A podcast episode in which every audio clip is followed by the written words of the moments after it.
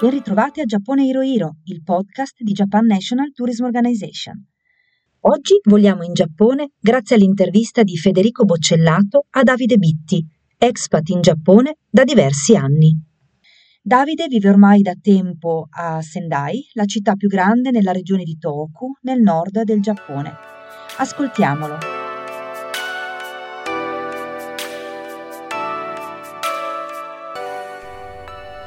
Allora, ciao Davide, benvenuto a Giappone Hirohiro, il podcast dell'Ente Nazionale del Turismo Giapponese.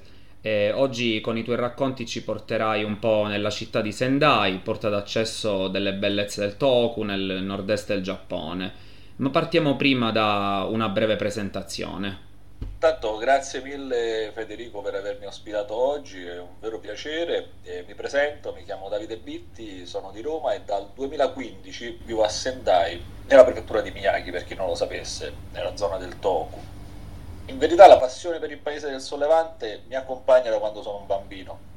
Dopo aver divorato, un po' come tutti alla fine, manga e anime di tutti i tipi, ho deciso poi di saziare seriamente la mia fame di Giappone frequentando la facoltà di studi orientali della Sapienza di Roma, che un tempo stava a Caserma Sani, adesso so che si è spostata verso San Lorenzo, qui a Roma appunto. Alla fine, dopo mille peripezie, dopo un sacco di anni di studio durissimo, nel 2015, attraverso la borsa di studio MEXT del governo giapponese, del Ministero dell'Istruzione giapponese, ho iniziato a studiare alla Tohoku University di Sendai, dove in verità ero stato nel 2010-2011 come studente di scambio, sempre tra la Sapienza e la Tohoku.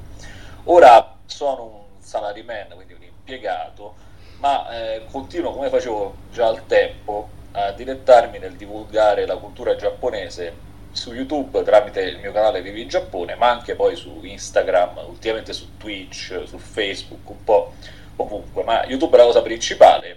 Infatti su YouTube con Vivi in Giappone da anni carico approfondimenti, interviste, mini documentari e tantissimo altro per quanto riguarda i video sulla cultura giapponese, sulla vita in Giappone.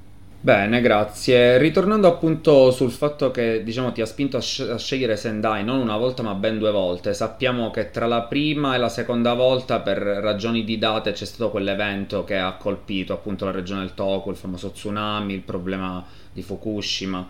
Quindi che cosa ti ha spinto a scegliere nuovamente Sendai e che cosa da offrire alla città per un turista, straniero, in questo caso italiano, che solitamente punta a mete più note come Tokyo, Kyoto?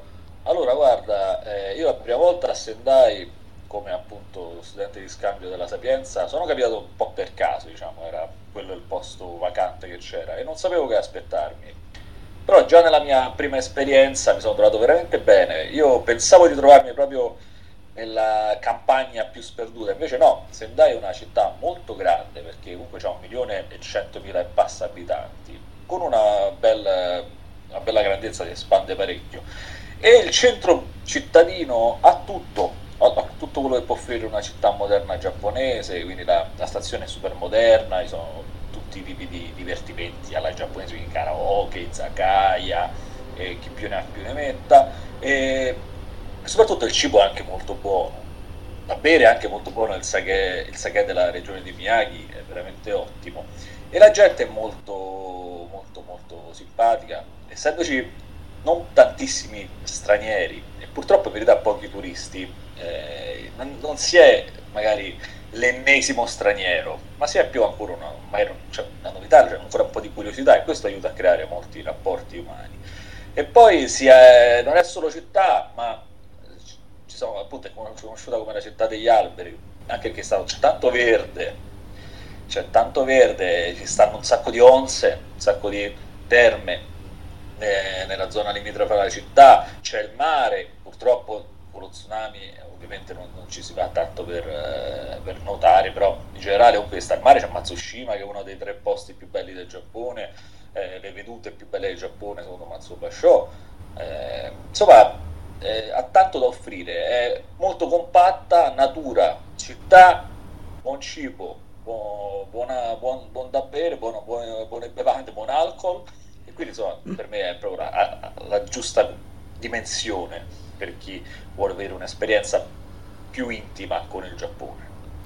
Ora, diciamo, riprendendo un po' appunto queste mete raggiungibili dalla città, hai parlato prima di Matsushima, una delle tre vedute più belle del Giappone, quindi dopo questo splendido tour della città portaci un po' oltre, quali sono gli imperdibili della prefettura di Miyagi e anche e soprattutto la possibilità, anche grazie allo Shinkansen che a breve arriverà fino in Hokkaido, cosa si può vedere da Sendai verso il Tohoku per partire all'esplorazione di questa regione ancora poco nota al turismo straniero? Ok, questa è una bella domanda, anche perché appunto in verità in molti quando vanno in Giappone e non hanno un tour si fanno il famoso Japan Rail Pass, no? Che permette di girare per 1, 2, 3 settimane liberamente.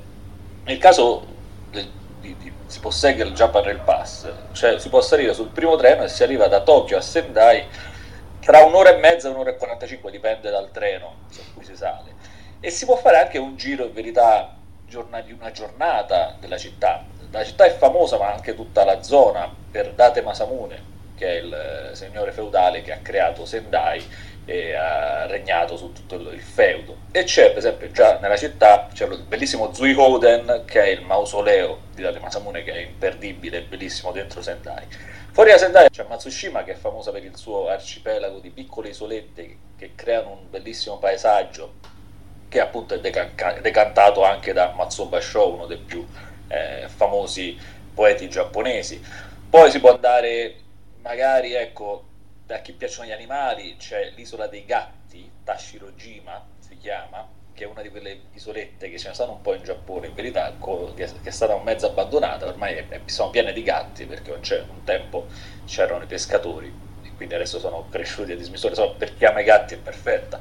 Oppure c'è il villaggio delle volpi a Zao, che è anche una zona famosa per le terme, appunto, ci stanno le terme non solo a Zao, a Sakunami anche, che sono molto belle, o a Naruko per chi vuole fare l'esperienza degli onsen e dei ryokan, soprattutto ci sono dei ryokan bellissimi da provare nella zona di Sendai, appunto, soprattutto a Sakunami.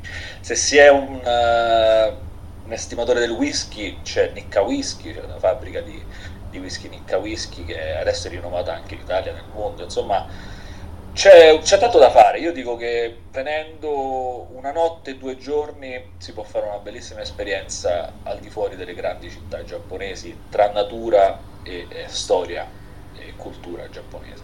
E io questo in Vivi in Giappone ho fatto vedere tutto, quindi consiglio di passare sul canale per avere un'anteprima di quello che potete trovare. Bene. Diciamo adesso un po' per tirare un po' le somme, hai detto appunto ti sei appunto ambientato abbondantemente nella cultura giapponese, quale di questi è probabilmente un aspetto che hai abbracciato, se c'è magari un motto giapponese che ti rappresenta, se ce lo vuoi raccontare?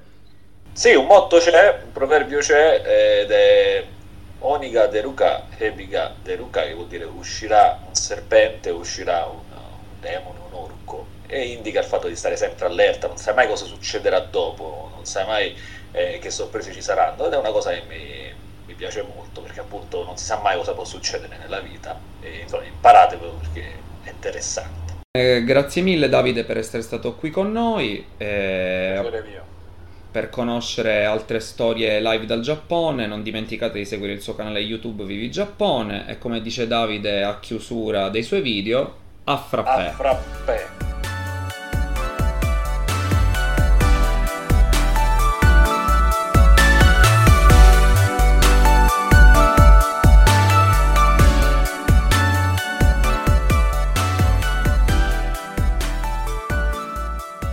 Grazie a Federico e a Davide che ci ha magicamente trasportato nel suo Giappone. Nel prossimo episodio, la seconda parte dei 100 paesaggi sonori del Giappone. Questa volta ascolteremo i suoni della natura. Vi aspetto, già ne?